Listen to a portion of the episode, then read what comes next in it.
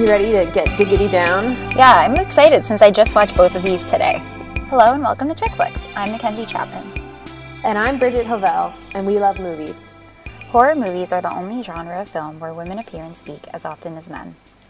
If you think that is both very cool and very terrible, we agree and are here to talk about it. On today's episode, we are talking about movies about sisters. Sisters are used to spooky effect very often in scary movies. Think of the twins in The Shining. This is probably because there's nothing scarier than two women in cahoots or contention with one another. First up, we're talking about Raw. Raw is written direct and Raw is written in Sorry. Good luck with this name. I know. It's fine. I listened to a different podcast about it today, and so I like have an idea. Okay. Okay. Raw is written and directed by Julia Ducournau. The 2016 French film is about a young cannibal's first semester at veterinary school. When we are first introduced to Justine, she is a lifelong vegetarian following in the footsteps of her parents and older sister, Alexia, who also attended vet school. Alexia is a second year at the school and seems to know much more than Justine about school sex, partying, and their big family secret. When Justine is forced to eat rabbit kidney as a part of her class's ritualistic hazing, she begins to crave a different kind of meat. So, what was your take on Raw, Bridget? I love Raw. I watched. I remember the first time I watched it this past fall. I was like, "Dang, this movie reminds me so much of my first semester at college." Except I didn't party at all, and I wasn't a cannibal. And other than that, very similar.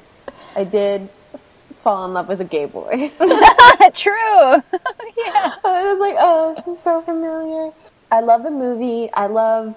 I had it had been hyped a lot to be like very very gross, mm-hmm. and there were all these stories about people like fainting and vomiting when it came out, and it was first um, screened. So I was like prepped for that going in, mm-hmm. and there were definitely times when I was just like cannot engage with what is on the screen, but the sound was mm-hmm. just as worse, just as bad. What about you? I really love this movie. I wasn't like grossed out as much as I thought I, I like I thought I wouldn't be able to watch. Like I thought I would have to look away, but I didn't really have to. Um I guess because I was so it like the gross factor was so hyped up, I expected a lot worse. So maybe that but it is definitely really unsettling and Yeah. like unexpected. And I think it being set in a vet school is a big part of that. I think that was a good place to set a horror film.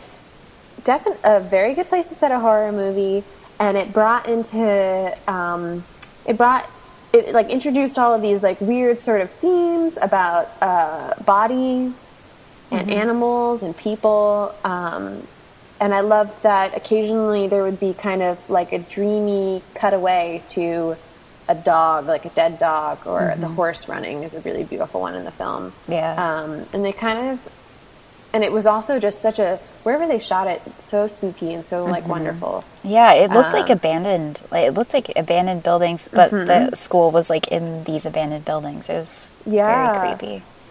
A shot I really loved is when um, the incoming freshman class is first getting hazed and they're being forced to go to this party, and they're all crawling. Yeah, that's yeah, and it's like disorienting to look at at first because you're like, what are they doing? And there you just like see like their white like skin moving in the darkness. Um, really a beautifully shot movie. It's so gorgeous. Another shot that I really liked that it kind of it was kind of like one of the like traditional horror shots I felt like. Um, But she was in the hospital and she was looking at that old man and she smiled at him and then like the lights went weird and he like took out his Yeah. dentures and it was like Yeah. super creepy. I, I really liked that though. It was like funny and creepy. Yeah. Yeah. It's an interesting movie because I feel like a lot of it, the the way the shots are set up, the music, and the overall mood indicate it is a horror movie when it it's like difficult almost to say it is. It's not scary. Like there's um you know, there's no real like setup where it's scary. Um it's like tense and disgusting at times, but it's really just like this coming of age story um, that happens to be all of those things at once. Well, I Um, feel like the parts that are horrifying aren't the parts that are supposed like Yeah. aren't the traditional horror parts. Like I just said, like the thing in the old the thing with the old man that's like a traditional Mm-hmm. like that seemed more like a it would appear in like a traditional horror movie Yeah. but the things that are actually horrifying like the any of the death scenes or any of the like gore or anything like that Mm-hmm. that just happens in like in like a dorm room in like a party or something or like Yeah. on a highway it's just not i don't know it's not like in a haunted house or anything like that The cannibalism to me was also interesting because I can think of so many movies, uh, like contemporary films about zombies and zombieism, which is also people eating other people. But it's so much different when it's um, uh, like a, a, seeming, a, nor- a person who hasn't been like altered in any way, other than that they yeah. suddenly want to. they have eat like control of their actions and brain and stuff you would think it's just they have this Yeah. urge that they can't really control And yeah. it's like they still have a conscience Uh-huh. And the way this movie sets it up too is that so the protagonist Justine is um, you know, she's at school, she's away from home for the first time, she's going through all these other changes, and it try- kind of triggers in her when she eats the rabbit kidney um, this like bloodlust that seems almost like a sexual awakening. Um, and I loved, I thought that actress was amazing me too this is probably a broad generalization, but I feel like European movies like get what like women look like. You know, like they're she was she's obviously very beautiful, but she's also like shrimpy and you know uh, I feel like if this movie had been made in America, she would be like Chloe Grace Moretz or something, and you'd be like, oh god, like yeah you know, or just a little more conventionally polished polished. She has like kind of gross skin at times, and she really does like look terrible at points throughout the Yeah, movie, which is fitting because sure. Mm-hmm. she's going through some terrible shit. Um, what did you think of the two sisters in this movie? I loved them. I thought I think I I don't I don't know how you read their like relationship, but I kind of read it as they were competitive, but they always really loved each other. And I think Yeah. I think everything that Ale- Alexia kind of almost tricked her sister into becoming a cannibal That's true. because she's the one who sort of for- forced her to eat the rabbit kidney, which is what triggered her mm-hmm. to have these urges to eat mm-hmm. raw food, raw meat, especially humans. Yeah. Um, and I think that on one hand, it could be you could see it as just Alexia being catty and and just but I think she just needed I think she was just like afraid and alone and she was kind of desperate to have a companion with her if that makes sense. Yeah. It's interesting at the end of the movie it's revealed that the mother of Justine and Alex also had this problem, I guess, and it's revealed that she had been taking chunks out of their dad when they were younger. And uh, so the family grew up uh, vegetarian, so it's obviously something the mother has been suppressing for a while. And I think that's very interesting too. Much like ginger snaps, it's kind of like a thing passed from woman to woman. You know, it's like um, like hereditary. Um, their their need for this. I, I really like the two sisters together a lot too. I think it's it's very rewarding to see um, female relationships on screen that are very messy and not neat and conflicting, and they're like total dicks to each other, but there's a lot of love there.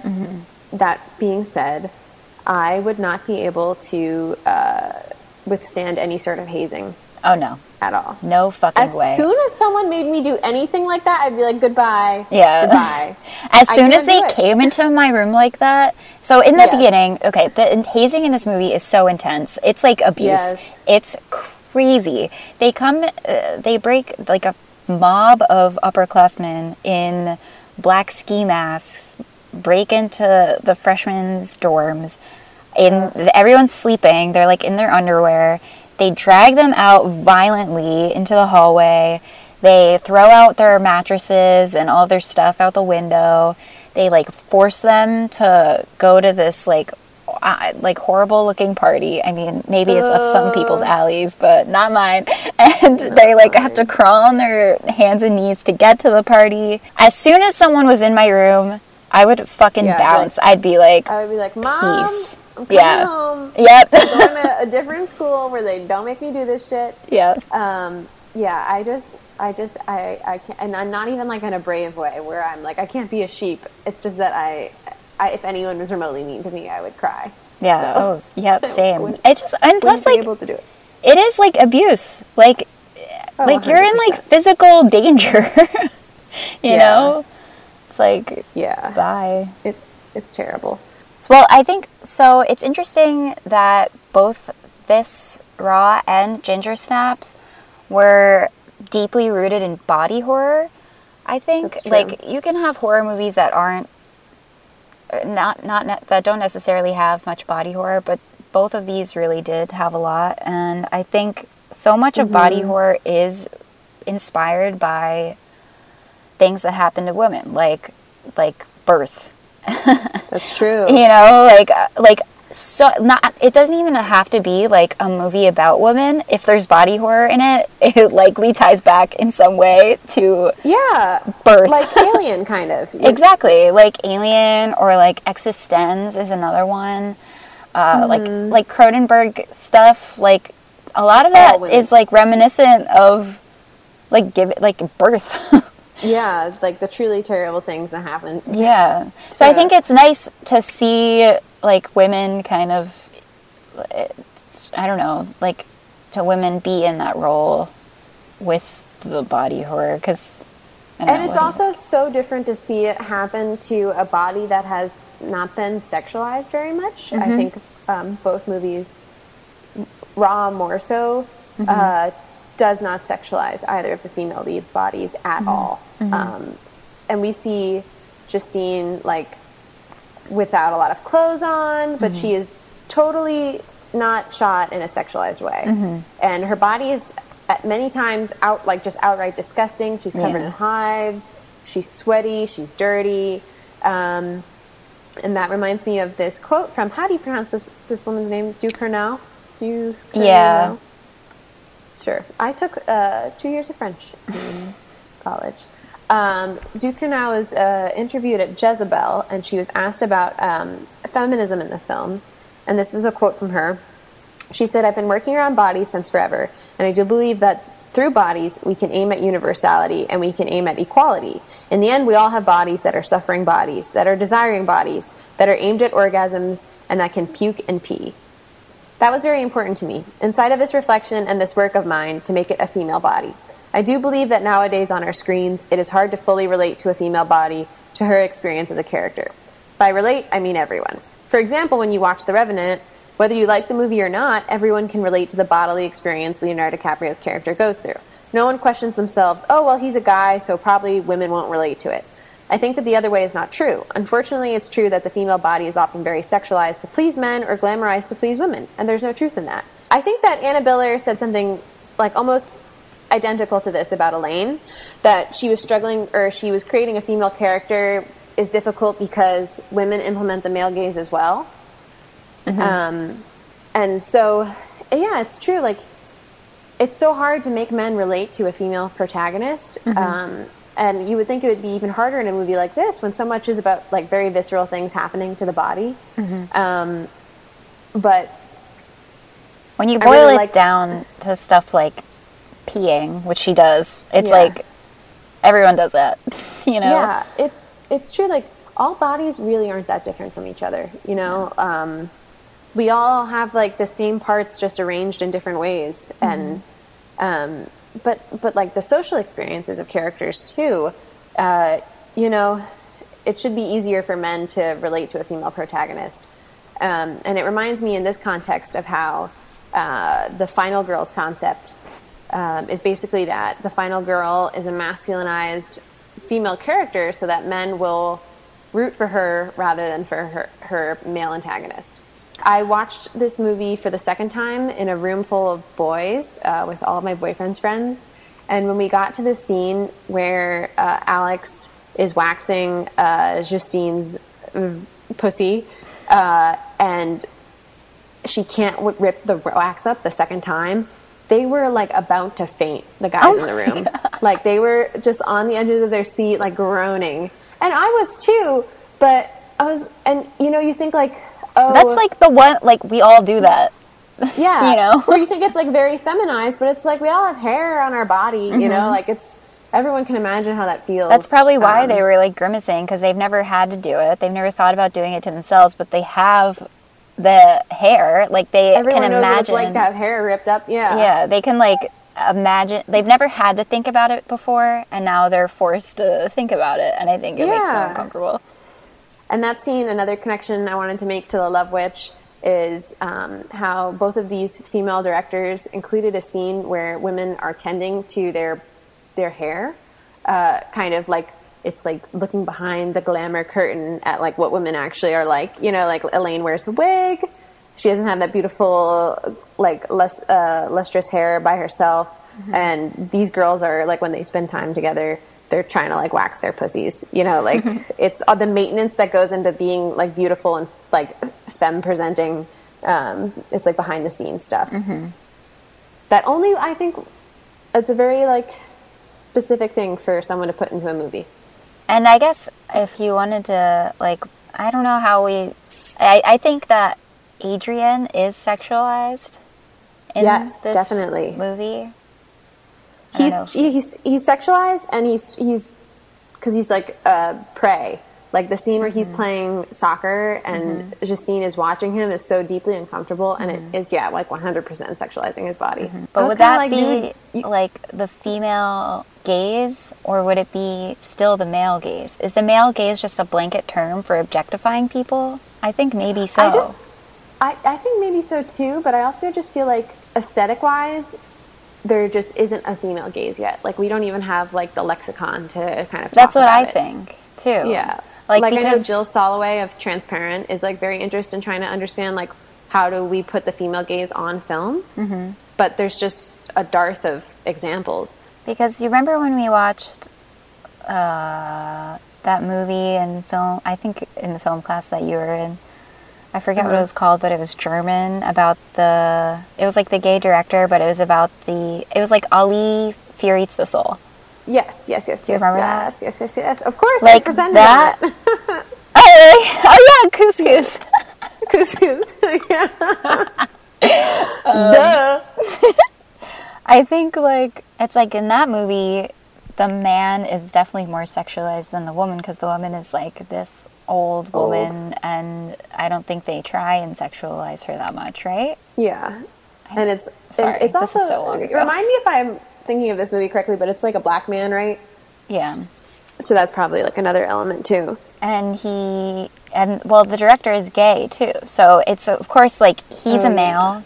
If he wants to objectify someone, it's still going to be the male gaze, uh, even if he applies it to a male. Mm-hmm. I don't know. true. I agree. Yeah, I don't know. It's hard. It's hard to think about like what the female gaze would look like. It's just I can't even imagine it, honestly. Yeah, like- that was something interesting I noticed watching "Call Me by Your Name," which shot by uh, shot and directed by a gay man and about gay men.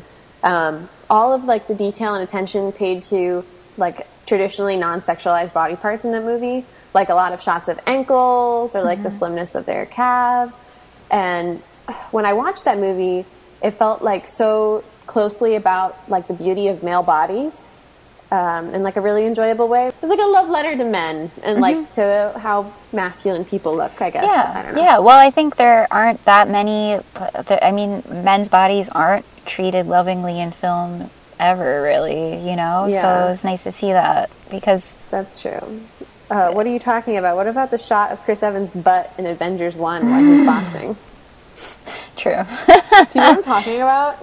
yeah, actually. All right. Uh, what do you think was the biggest uh, gross out in Raw? I think the thing that I felt like the most like was when she Mm-hmm. was itching herself and she had first broken out in all those hives and she was just scratching herself like probably until she bled. I don't think they showed that, but it just looked so painful and the sound of the scratching, I just couldn't. Yeah, it was so loud. It was mixed so loud. Yeah. My biggest gross out was the hair. That was the only thing I really couldn't like watch or fuck with at all. Yeah. That really grossed me out. I think a lot of people say that that's the like they that that part actually made them gag, which makes sense because she's gagging and that triggers people's gag reflex. Yeah, it's funny too that the other gore and blood and stuff, or like when they initiate the car accident, mm-hmm. I'm so used to seeing blood on screen like that, you know, or like mm-hmm. bodies mangled like that, that that mm-hmm. wasn't as scary as um, other stuff. Yeah, I think movie. so too, for sure. Like when she was eating the finger, I was like, all right. Oh fuck yeah, the finger. Yeah, was like- that was rough. I honestly, the parts that were grosser to me were like the like like the animal stuff. you know? Yeah, yeah, definitely. Oh, the scene where Alex is trying to is trying to film her fuck a dead body. That was really rough. I know, that Why did they have so access to dead bodies at vet school? Know. Exactly. It doesn't make sense. They're like It doesn't seem like a reputable institution. no, not at all, because it's like a hospital. It's I think Yeah. they're like that was so fucked up though. But at the same time, it's like I feel like Alex was. I feel like Alex resented. Oh, I think Alex first was mad that she ate her finger and they had to kill Quickie, her dog. Oh, so, So, sad. what happens during the bikini wax scene is Alex accidentally, her finger gets cut off and she passes out. And while they're waiting for the paramedics to arrive, Justine eats the finger. Um, but they have to, they blame it on their dog, Quickie. And then Quickie gets put down. And it's really Alex's dog, Quickie. And I think Yeah. she's mad about that. I think she's also resentful that Justine has been able to like live so long. I don't know. I don't know. Maybe not that. But it, but it is it is complicated, and they do kind of like have a power struggle over the boy, uh, Mm-hmm. Justine's roommate. Oh my gosh! It one of my biggest pet peeves is seeing animals where they shouldn't be. Like I'm always stressed out when someone brings a kitten into a public place. But the dog in the party scene, I was I like, know. no, I get know. that dog out of there. I know. I was like, that dog is probably stressed so much. Wow. he can't handle the music. Yeah. Um, so, what did you think of the ending of the movie when it's revealed that it's kind of uh, Alex is in jail for killing uh, Justine's roommate, and it's revealed that the mother was also a cannibal in her youth? I liked.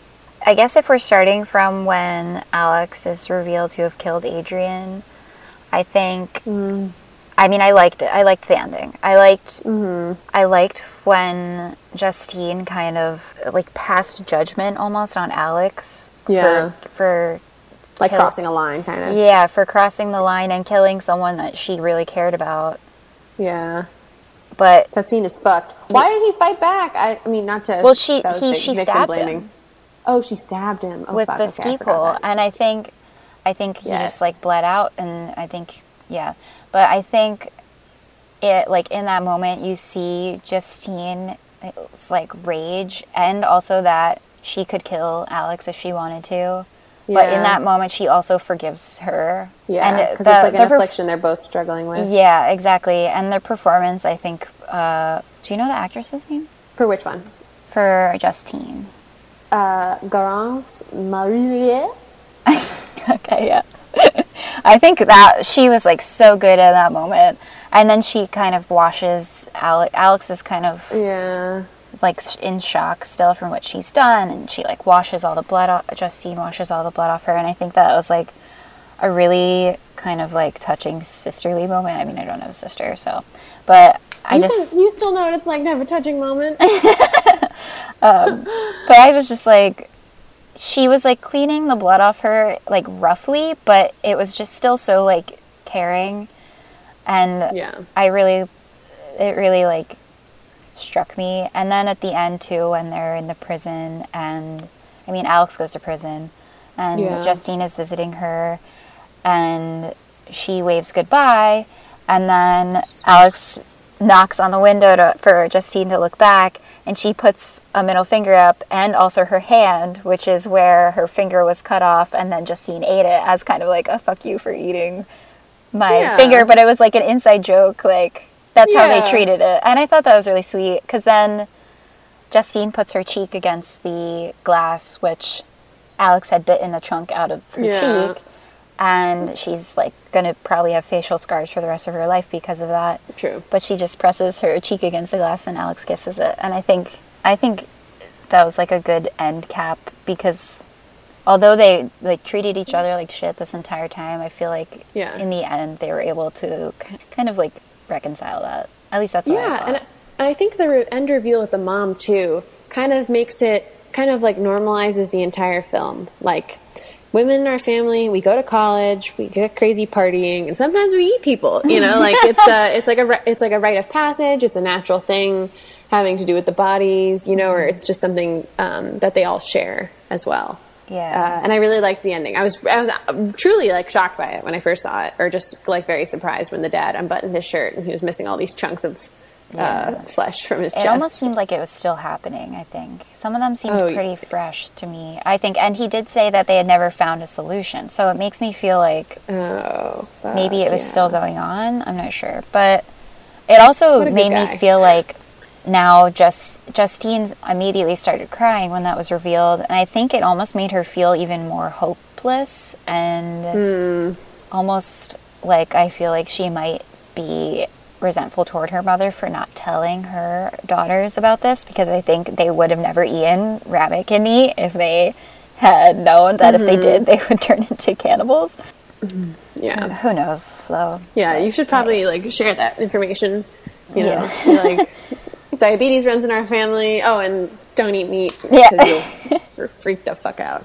All right, what would you uh, rate Raw? I would rate it an eight and a half out of ten. I really like it. Um, I would totally agree. Was so psyched to see this movie.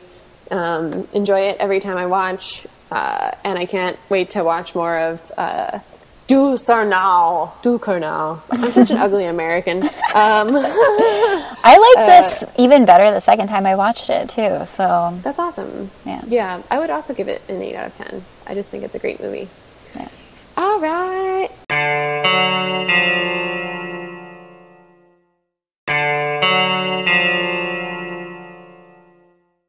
Okay, so next we're talking about um, a movie with a lot of thematic elements in common. It's the 2000 movie Ginger Snaps, which makes you wonder why all of werewolf mythology isn't centered around teenage girls.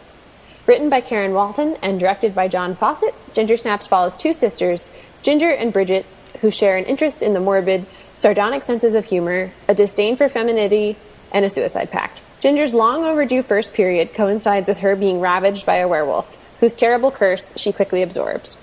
Bridget watches as her beloved older sister grows hair all over her body and suffers through violent mood swings and a new interest in boys and bloodlust. Bridget is aided in her quest to save Ginger by a cute drug dealer named Sam. I love this movie. I think it's one of my favorite horror movies ever. Me too. It's so good. It just it just hits all the things I want. Me It's too. like- yeah. It has like love- Halloween decorations at some point. I'm like, Yes. fuck yes. It, it's also like this perfect cusp of 90s and like the budding 2000s. Yeah. That just like Buffy era, you know? yes. is perfect. It's so good. and it really like when you watch it, it's like what? Why hasn't there been? Why wasn't this is movie came out in 2000? Why wasn't there a werewolf movie about a teenage girl before this? Yeah, I know. there It was, makes but, sense. um, it just makes so much sense, and the like you when you when you put it that way, and the movie teases this a lot, and you know like plays with this. Like the tagline for the movie is um, uh, basically an allusion to like the period being a curse, uh, but it just it just makes total sense that they would that a, a girl going through puberty and beginning her menstrual cycle would be compared to a werewolf who is Mm-hmm. tied to the moon as well. and growing like hair, etc. Like having hair like, urges. losing control.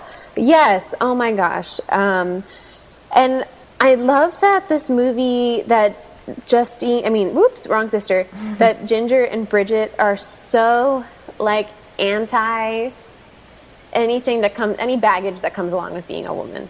Like, oh, to an extreme where they are like very, ri- like, angry and resistant about getting their periods. Um, I like that you said it that way. I hadn't thought of it like that. Like I like the I don't know. Because sometimes they're like that's the girl way to do it or stuff like that. And I'm like, yeah, like it, it's like making fun of it, but Yeah, definitely. Oh, it, it definitely is. And I think like the mom is a foil for them. Like she's seen as being kind of like frivolous. A lot of other women in the movie are seen as kind of being like frivolous and vapid um, because of like their acceptance of like womanly things. Like the school nurse is just shown to be like an idiot who's like prattling on about like changes in the body to like comical effect because Bridget and Ginger are sitting in her office like freaked out because Ginger's becoming a werewolf. But there's there's a lot of that kind of juxtaposition of the two Fitzgerald sisters versus other women. Like they're not like other girls. Mm-hmm. Yeah, I mean, I I do think at least by the end of the movie, can, can we talk about the mom now? Is that Sure. okay? I Yeah. think at least by the end of the movie, I think I feel like the mom almost like, sorry, I think the mom almost like redeems herself at I in terms of like like she is an awesome character. Like I love the mom so much. Do you? I love the mom too, and I think like obviously she's there for comical effect, but she's a great mom. Mm-hmm. Yeah, Like, she's she such a My mom. one hundred percent would also be like, "We're gonna make this work. We're Mm-hmm. gonna figure this out. Yes, you've killed a girl, but like we're gonna we're gonna make this okay." Yeah. She cares so much about her daughters. Um, I, I mean, And and the kids are that she was weird. like Yeah, they're obsessed with I- death, and she, her, the mom's just like, "I told you not to do it in the house, but that's it." yeah, Like- like, oh, it's one of the girls' things. Yeah. Um, yeah, and I almost wish the mom was a little more looped in at the end. Like, Yeah, me the too. mom, maybe it was like the mom and um, Bridget against Ginger that Mm-hmm. she like helped out in a more meaningful way, or like I don't know. I think think that would have been like a, a nice tie-in. Me too. of. Yeah, that would have been like a Just- perfect end cap. Yeah, more mom stuff. I also love the drug dealer named Sam. Me That's too. I put him in the. I just he, he's so cute. He's so early two thousands cute. Um, I love his little budding friendship kind of Mm-hmm. with Bridget. Uh, R.I.P. Sam. What Yeah. a good guy. Just Yeah. trying to help. Did not have to help. that Yeah, much. I know. I kept thinking that when he was in Like, the really house. could have bounced at any point Yeah. and been like, "You crazy, crazy girls are figuring this out by yourselves." Yeah, Love him. Love and at the end much. too, he was like, "I'll go out first. I was like, he probably had a crush on Bridget at that point. Hell yeah, he did. um, I also thought that the guy, the evil boy, the who like briefly kind of like dates Bridget, I mean Ginger, um, is also like, I, I, I, I wonder if he's been in other stuff because his face looks so familiar to me as like '90s douchebag. Yeah, he looks like a Disney Channel character. Disney Yes, Channel he does. A. Disney Channel villain. I Um, hated that guy. He's also very well. But I also Yeah, feel very- bad that Ginger raped him. Yes, Ginger did rape him. That's something interesting in this movie that Ginger is several times like sexually aggressive towards people. Mm-hmm. Um, in a way, the dynamic is like unmistakably that of rape. Mm-hmm. Um, she is also like very rapey towards Sam, Mm-hmm. uh, who is very explicit, like saying like "Stop, Ginger! No, get Mm-hmm. off me." And I think it's interesting that much like Raw, these female characters who are overcome with bloodlust and a desire to consume are coded as being very sexual um, in a way that I don't think a male werewolf would be. You know, like I don't think a male werewolf is equated with like this sort of sexual urge Yeah. as much too. I think of male male werewolves in pop culture, and they're kind of like these very tragic figures who mm-hmm. can't like control themselves, Yeah, or for sure. you know, are And- solitary. and like they can't if anything they can't control their violence not their Yeah. sexuality Exactly, or they're almost like they're they're so animalistic that it's like understood that it's you know like not something that they are doing as like a cognizant like human being. And it's there's an interesting exchange Ginger and Bridget have when they by accident kind of kill this popular girl in class where Bridget asks Ginger, "Are you going to eat her?"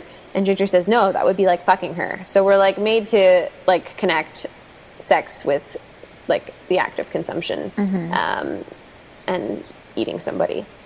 Um, yeah, and it.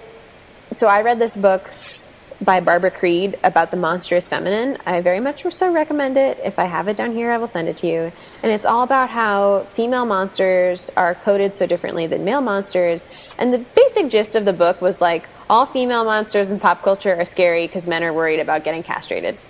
Like every monster is kind of like about men getting their dick chopped off, but that also that like female monsters are also always about sex in that way too, in the way that uh, like a male coded monster isn't. it's Um, true it's like they're like tricking it's like the, they're scary because they're tricking you with sex somehow it's Mm-hmm. like Yeah, exactly. Or like, I, it's like I can't help but be attracted to them, even though they may cut off my dick or like, Yeah. me. like I just can't help it. and Uh, sam that's, was like, guilty of that thing. too he knew Yeah. she was a werewolf, but he was like kind of getting into it at first. But he was like, "Wait, no, this is fucked," and then he like pushes her off and is like, "Stop." Yeah, yeah. Ugh, stupid boys. um, which brings me to this quote from a really great article about fe- like great female werewolves in pop culture by Julia Oldham on artsy.net. She writes that uh, the omission of female werewolves from pop culture does one thing very effectively. It prevents us, and men especially, from being confronted by hairy, ugly, and uncontrollable women. Shapeshifting women in fantasy stories tend to transform into animals that we consider feminine, such as cats or birds, which are pretty and dainty, and occasionally slick and wicked serpents. But because of the werewolf represents traits that are accepted as masculine strength, large size violence, and hirsutism, we tend to think of the werewolf as being naturally male. The female werewolf is disturbing because she entirely breaks the rules of femininity. She also writes that the character of Ginger is pretty revolutionarily revolutionary, if also campy and grotesque, because she's completely unsympathetic. Through her werewolfism, her sexuality becomes aggressive and violent, and she loses any human qualities she once had. Crucially, throughout much of the film, Ginger remains girlish and sexually alluring. The viewer doesn't see Ginger as werewolf until the final moments of the film, right before she is killed by her younger sister. Yet again, a woman is denied her physical wolfness. Which is true, like the in between transformation that Ginger has, she remains like very sexy mm-hmm. and sexualized. Like she kind of looks. I, I love the design and the makeup, but she does look like a sexy girl on Halloween mm-hmm. for a large sum of the movie. Mm-hmm. I guess gross stuff also does happen though. Yeah. But mostly I feel like the trans so Ginger does uh transfer the like the wolf curse to Yeah. I don't know what I would call that uh to this boy that she has sex with and his transformation is way grosser. Like he breaks out and like sores all over his body and is peeing He red. like menstruates from his like his- dick. yeah, well, yeah, he's like peeing blood. So his is way grosser than hers. than hers. She does grow a tail. She grows hair out of her wounds. I think Um, like maybe tying it back into the aspect of body horror, like she does try to cut off her tail, which is pretty gross. Um, and just the design of the monster is also really gross. But she also, Yeah. when she's shaving, her legs are like completely like cut up and bloody. And you're like, whoa! Like at first, I was like, oh god, is she gonna like shave off like her skin on accident? Um, yeah, But I'm, but I'm like, wait, no, sh- shaving just looks like this. Like sometimes there's blood. this is like a normal true. thing. But I was like, it took me years to shave my legs. Like when you're like, I started shaving my legs at like 13 or something, just because I thought I should, mm-hmm. and I was always like cutting the fuck up out of my legs. yeah, yeah, and if she's doing it for the first time and has extra thick wo- werewolf hair, yeah. That shit's gonna, gonna get you're bloody. be nicking yourself. Yeah, Um, but like that's just what women go through. Body That's horrors every day. And I that's a very funny thing about the movie is that that joke is played like so many times. Like she's describing all these things, but that could just be puberty, you know. And I, I love like the the general like dark sense of humor in this movie. I love Bridget's character because she's like the less glamorous sister. She's wearing a very bad wig. May I also say? yeah, like a very very bad wig. And when I started rewatching this yes yesterday, I was like, "Is that a wig?" And then I like went on Wikipedia or like somewhere on IMDb, and they were like, "Yeah, she's wearing a fucking wig." I'm It's like, "Well, you can you can tell. Yeah. It's bad." I wonder like what did her hair look like Yeah. when they made her wear a wig? I know. I don't get it. Maybe it's too Did you know she's something? actually older than the actress who played Ginger? That's not that surprising. Yeah, 'Cause I feel like that happens a lot. The of. way that Ginger Ginger seemed like Bridget seemed young, but like whenever Ginger talked, I think maybe because she was supposed to be older, I was just like, "You are a child." it was just like Yes. the way she was She was- talking and saying stuff. I was just like, "Wow." What did so you like the monster design? I liked it. Did you like it? Yeah, I loved it. I thought that the wolf at the end looked great. It's all like practical effects Mm-hmm. Yeah, and love that. Mm-hmm. puppetry, I guess. Uh, Ginger's transformation looked awesome. Like she, it, those looked like totally rad. Mm-hmm. Um, and yeah, and then the final puppet was really good and Mm-hmm. very scary. It kind of reminded me of American Werewolf in London. I've never how they did actually seen that. You have to see it. It is so good. I will. I will watch it. It's on my like. We should watch it for this. It's it's a great it's a great movie. And again, that he's a he's a male werewolf. He's a American traveling through London uh, or in England at the countryside at first. And he is totally not sexualized at all. And his story is one of like total tragedy, and it's very sad. And um, it's like he's kind of his actions as the werewolf are totally divorced from his actions as a person. Like you kind of, it's like a Dr. Jekyll, Mr. Hyde thing, for, almost where he's like, I, I lost complete control. Where I feel like because we see Ginger's transformation in stages, where it's not like the moon hits and she becomes a werewolf. We're kind of like led to believe almost that she is like like a villain. Like she is personally connected Yeah. to. She has lost control, but she can't help herself, so Yeah. she's bad. Yeah, because she starts to express that she likes it. She actually compares it to Yeah. have it to touching herself, which I thought was a good touch. It's like, yeah, a boy has never given you an orgasm. That's for sure. Yeah, that's so true. Um, there's that one scene where she kind of like comes on to uh, Bridget. Did you interpret it that way? Yeah. Where she's like, we're barely even related. yep. And it's like in her face. And I also think she, I interpret it like that as like uh, like a sexy thing, but also she wanted to turn her. And I guess we could kind of relate this back to Mm. Like Raw Chaser Pact. and oh, true or raw? yeah, Raw and Alex wanting to turn Justine. I think pretty much because she wanted she you don't want to be alone is is the thing. yeah, the, you want to share everything with your sister. yeah, and it, well, with anyone, I think, kind of when you're going through something like that, it's like you don't want to be the only one. I feel like that's the scariest part. Mm-hmm. And I think that, that's another thing. That's another reason why sisters um, are used a lot in horror movies. Um, it's because like this social connection made between women ha- is like very powerful, and in a positive way could dismantle like oppressive structures, but it also could be like utilized in a in a, like a like a bad way, like a, a or it could be shown in a fearful way, uh, like you would imagine a male view on it, kind of. If that makes any sort of sense. Well, it's like, yeah, I don't know. It's like you wish they could be there for each other without dragging down the other one. You know, you you Yeah. wish like they could be supportive for each other without kind of like tearing Fucking each other everything up. down. Yeah. Which is why I almost like Raw. The I like the ending of Raw, the way their sisterly relationship ends there because I do feel like some reconciliation when in Yeah. in uh, Ginger Snaps, it's just so heartbreaking that they, I mean, uh, Bridget kills Ginger. And I'm not Yeah. sure, I, I wasn't entirely sure, clear what happened to Bridget. If she, did she use the vaccine at all on herself? Because she Yes, I think she did. She did? Okay. Because she was infected. So I was wondering, like, I feel like at Maybe the end, it was like kind of a choice between like she had just stabbed Ginger, but it's like maybe she still could have used the vaccine on her. Yeah, she looks at it for a while. Yeah, or should she have like should she save it to use it for herself because Ginger's too far gone?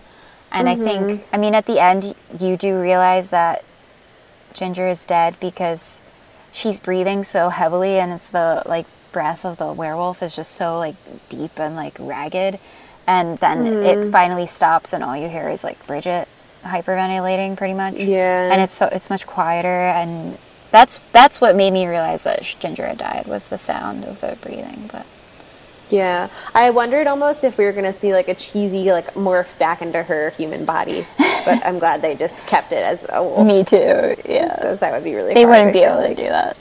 I'm, I, I wish more low budget horror films use practical practical effects Me still. too, because even when it could be like silly, it's just so good to have something in the room for people to react off of. Mm-hmm. I love a good practical effect. Me too. Yeah, the American Werewolf in London transformation scene is like super famous because Yeah. they did all of it in like reverse, and it's pretty good. It the werewolves look very very similar in Hmm. these two movies. I liked. Um, it was weird. She looked like wet almost. It was weird. Yeah, it's she like did, she had like, just hair- been or birthed. hairless, kind of. Yeah, or, or hairless.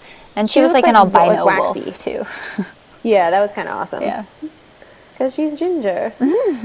yeah, I just I love this movie. I love that it is um, like in the, the very early 2000s way, very sassy about like feminism, kind of, or about like uh, just relationships between like teen girls and teen boys. And I think it has a lot of like funny and uh, truthful things to say. Yeah. It has a lot of good one liners. For sure. Definitely. Like a lot. Yeah. Um, so, would you rather hang out with Bridget and Ginger or Justine and Alex? Bridget and Ginger. Yeah, me too, 100%. Yeah. Okay. Um, because I feel like Bridget and Ginger probably love horror movies. Mm-hmm. It's almost like a little meta in that way too, that they're um, like obsessed with gore to start with, or like they seem like horror fans. Yeah. yeah, they just seem a little more fun. Uh, than Justine and Alex got too many fucked up things. Yeah, well, and Justine's just like a brat too. She's just like she's like, don't cheat on my test, and she's like the Oh, top yeah. student, and it's just Oh like yeah, she's uh, she's I just like, know. and also those parties look like shit. They look like torture. I would die. So I would die. Or when they definitely- all, oh, when they all have paint all over each other Oh in Raw. my god! I was like, how do you No, even kiss someone? you. How do you make Yeah, out? like- how do you have sex when you're covered in paint like that? Yeah. Oh no. The Yeast UTIs. Yeah. Yes. Uh, yes. One hundred percent. Bridget and Ginger. Yeah. Fun, morbid girls. I'd much rather like out in Canada. take creepy pictures with Bridget and Ginger, and like be in the woods with costumes and shit, than at this like rapey party with Justine and Alex. Those parties are so scary. That was the scariest part of Raw. Is how stressed out I was imagining myself. Yeah. Like almost naked, forced in the middle of the night to attend one of these parties. too. Yeah. Oh my god. I know. So sweaty. Probably not wearing shoes. Yeah. Oh God. A random dog in the room that I would be worried about the whole time. Yeah. Oh. Yeah. So, fucking um, way. I love Ginger Snaps. I would rate it a nine out of ten. I think it does everything I want from a horror movie. Oh wait, wait, wait, wait! You give us your rating, and then I'm going to read someone who doesn't think it's a nine out of ten. Okay. So I would, um, I would rate it this. Uh, I would rate it the same as Raw, eight and a half. I just I love both of these movies. I feel like it will be very Yeah. hard for me to get to a nine. I'm like Yeah. reserving that for like, I don't know. We've been what- inconsistent with rating, but I don't know if we either of us have done it yet. for rating. What? Yeah, yeah, you and I We've rated other movies. in movies the podcast. Yeah. Oh yeah. Yes, but not all of them. I feel Not like. I all of feel like them. we didn't rate. We'll go back. Fincher stuff. We can go back Yeah. and throw it in there. Yeah. or just like, or not. It doesn't matter. We'll be consistent from now on, guys. We promise. We will. yeah, so I was perusing IMDb for um, one star reviews for both of these movies.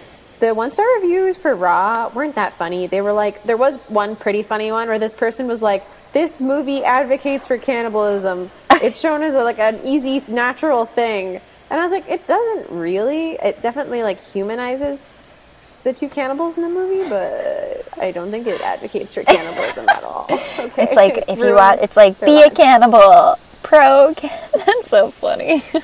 Yeah, it was very funny, and I think like I read an interview with the director. She was like, "I just wanted to humanize cannibals," but Yeah. all right, whatever. I think that's good too. Um, she wanted to like point out the that humanity is very varied. Like humanity doesn't just mean that you're like a good person and you have good values. It also means that like there is an evil side to humanity. yeah, or also I think like the cannibalism in that movie is used to show that like there like there are many different norms that we have to adhere to like to live in a group. Yeah, for sure. Like they talk about the fucking the monkeys. yeah. and other stuff with animals, and it's just like another norm that is tested. Mm-hmm. But anyway, here's there are far more funny one star reviews in Ginger Snaps by people being like, "I wanted a horror movie about werewolves. This wasn't scary. That's so it's stupid." teenage girl talk." So this is a one star review from a guy. I'm assuming it's a guy named Lord Zed from November 2006. The review title is Werewolves Don't Work Like That. Quote, Where to begin? How about characters? Bee and Ginger are deranged little lunatics and should have locked up years ago because of their sick obsession with death. Also, Ginger's mother wasn't very supportive. The whole film has an unlikable gothic feeling, and I don't like it. Here's a fact of life about werewolves they are normal until the night of the full moon. Werewolves don't change over the course of the days leading to the full moon. I mean, if this was true, then there would be hard evidence proving the existence of werewolves by now. Finn. That's it. Um, It's a fact My- of life, Bridget. it's a fact of life. Okay, we would know about werewolves if they change super slowly over many days. Uh, I also love that he says Ginger's mom wasn't very supportive because she's so supportive. she is the most supportive. she's like her defining trait She's is like, that I'm- she is like fucking there for her kids. She's like, I. She's like them. I'm gonna light the house on fire tonight. Me, you, Ginger. Yeah. Forget Dad. We're going away. It'll be fun. Yes, she's so supportive. What I Lord thought- Zed, did you actually- watch this movie? He probably was just like consumed by the inaccuracies about werewolf mythology. I guess. Which, like, I, Uh, I, but uh, sorry, as we were talking about the mom, I just want to add one last thing to, about her, which I thought was like really heartbreaking. When she's talking about what happened, she's like, she's like, it's all my fault, and she says, Yeah. she says, he'll sh- when she's saying we'll just leave the dad behind, she says, mm-hmm. he'll just blame me. They all will. yeah. And I was like, Oh, yeah. fuck. So sad. I was like, so and so true. Yeah, though. I was like, moms are just like fucking heroes. They take are. all the shit from us shitty kids. They don't Yep. deserve us. They deserve. You know what we should watch? We need to talk about Kevin. Hell yeah! I love that movie. Oh my god, we should watch it. I love that movie too. you should read the book. It's totally fucked up. I should. I should. It's so fucked up. I remember reading it and being like, I could never be a mother. Yeah. Huh, so good. Yes, I mean we've done a sister episode. We will definitely do a mom episode. in Mm-hmm. Maybe- the future because Should I watch Hereditary and then we could do that with? We need to talk about Kevin. Would that be? we could do that with. We need to talk about Kevin because I feel like those are good mom movies because there's also like a host of pregnancy related horror movies that Okay. are their own thing. you know, Okay. like different than straight up mom movies. Yeah, so yeah, that yeah. might be a good combo. Okay. Or Babadook in one of those movies, Yeah. also a good mom movie. That could also be good Um, for like. Well, I mean, there's so many mom movies.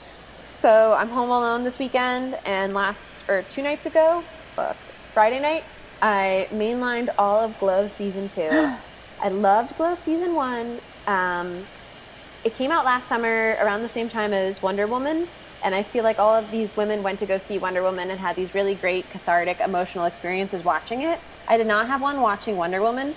Uh, like I heard women cried during the action scenes in Wonder Woman, but Glow affected me much in the same way where for some reason watching these women wrestle and like do these like action stuff or just be athletic kind of and be celebrated for their athleticism like really really moved me and i finished the second season i loved it i almost thought it was a, a improvement on the first season it's to me just such a fun and funny and powerful show about a multitude of women and um, I love it. It's great. And I also love cheesy 80s stuff. So, Yeah. chef kiss emoji. I'm very excited thing? to watch the second season. I really like the first one too. I loved it. My, I guess, what I've been kind of doing, I've been binging Parts Unknown on Netflix. Oh, I, nice. yeah, I, well, I think like no other celebrity death has like really affected me. I feel like besides this one, I, it's like the first one that like I felt like I, like I've never read any other celebrity's book, but I've read Anthony Yeah. Bourdain's, which is weird. I don't know, like I just Did you read Kitchen Confidential? yeah, and when I did, I was like, I was like, I really liked his shows, and then I read Kitchen Confidential, and I was like, this guy's an asshole. and then um, he just really kind of like grew out of his kind of New York bad boy persona, Persona, that he was yeah. in Kitchen Confidential. Um, and he kind of like he was like yeah i was kind of a dick. Like and he'll say that. He'll be like this he was like i wrote this like ridiculous book but it blew up and now i'm here. Mm-hmm. and yeah it's just been kind of like cathartic to watch. All right All so right. this is chick flix podcast you can follow us at chickflixpod on instagram and twitter and check out our website chickflixpodcast.com email us chickflix podcast at gmail wait what did i say I have no idea. We're chickflixpodcast at gmail.com. Correct. okay Fuck. We just have to re record all of these. Yeah. No sweat. It was a good try. Um, okay we, need a, we need our own stay sexy slash see you on the internet. It'll come to us eventually. yeah bye bridget Bye, Mackenzie.